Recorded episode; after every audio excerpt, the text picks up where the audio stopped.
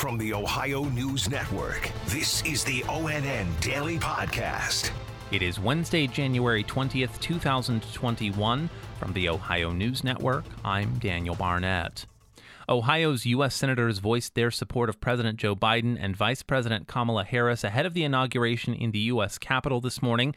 The Columbus Dispatch reports Ohio's Republican Senator Rob Portman attended today's ceremony, continuing a streak of attending every president's inauguration since 1988. Meanwhile, Ohio's Democratic Senator Sherrod Brown said he looked forward to watching online due to COVID 19 concerns. Both senators congratulated President Biden and Vice President Harris through separate written statements and said they look forward to working with the administration to better the lives of Ohioans and all Americans. Yesterday marked the rollout of the state's Phase 1B plan to vaccinate those 80 years old and older for coronavirus. Andrew Kinsey says the success of the first day was mixed. While it went well for the most part, there were some problems. Governor Mike DeWine saying 155 locations in Ohio did not receive the Moderna vaccine they were promised because of a glitch. That is more than 20,000 doses. The good news here, those doses are expected to arrive today. Governor DeWine says the state is not expected to see an increase in the amount of doses currently being received anytime soon. I'm Andrew Kinsey. A Toledo police officer shot and killed during a standoff on Monday night was remembered at a candlelight vigil last night. Tyler Paley was there. Dozens gathered at Brandon Stalker's alma mater, Whitmer High School, to remember the 2015 graduate shot and killed during an armed standoff. He was a great guy. He was here to make the community better. He was here to help. He wasn't here to hurt anyone. I mean, just unselfish, um, incredibly hardworking, um, cared about other people. Along with several fundraisers going on right now to benefit Officer Stalker's family, there are more events expected throughout the week leading up to a rally in downtown Toledo this weekend in support of the Toledo Police Department. Tyler Paley reporting in West Toledo.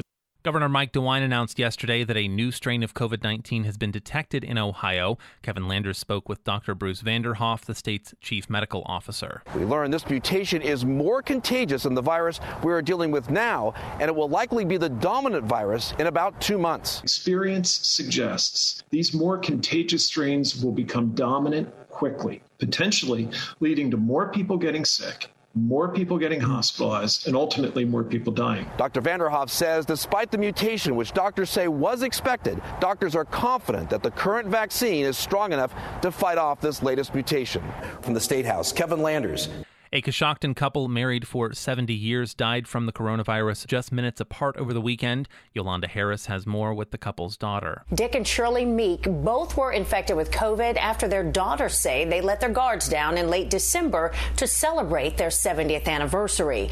Family members say their health went downhill fast, and this past weekend, in the same hospital, in the same room, the couple took their last breaths just minutes apart. They were holding hands. The nurse put mom mom's head on my dad's shoulder. And she said to dad, Dick, it's okay to let go now. Shirley's waiting for you. And he, she, he passed within minutes. I'm Yolanda Harris. A proposal from the Biden administration to raise the national minimum wage to $15 an hour will take congressional approval, Karina Nova reports. Not everyone is fully on board with this proposal. Servers are worried the minimum wage would eliminate their ability to get tips and impact prices at restaurants. Right now, the federal minimum wage is $7.25 an hour. Ohio's minimum wage is $8.80 for non-tipped employees. For people that are making tips, the minimum wage is $4.40 an hour. I'm Karina Nova. Federal authorities presented new details about three self described members of a paramilitary group who are the first to be charged with plotting the attack on the U.S. Capitol. More from Tracy Townsend. The FBI says Thomas Caldwell of Virginia appeared to be a leader of the effort.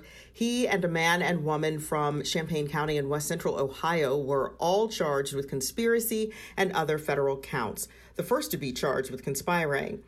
The FBI collected social media messages photos and video to identify them. The FBI said that Oath Keepers is a paramilitary group that believes in a shadowy conspiracy to strip Americans of their rights. Tracy Townsend, ONN News.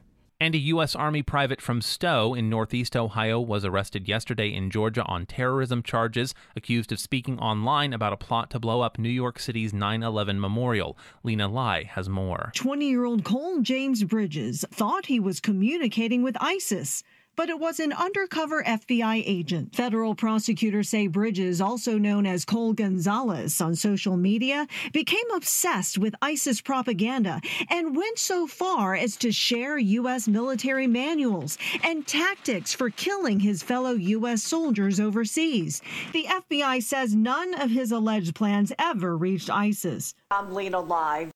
Special thanks to affiliate stations WBNS TV in Columbus, WKYC TV in Cleveland, and WTOL TV in Toledo for their contributions to today's newscast. I'm Daniel Barnett on the Ohio News Network. This has been the ONN Daily Podcast, a production of Radio Ohio Incorporated on the Ohio News Network.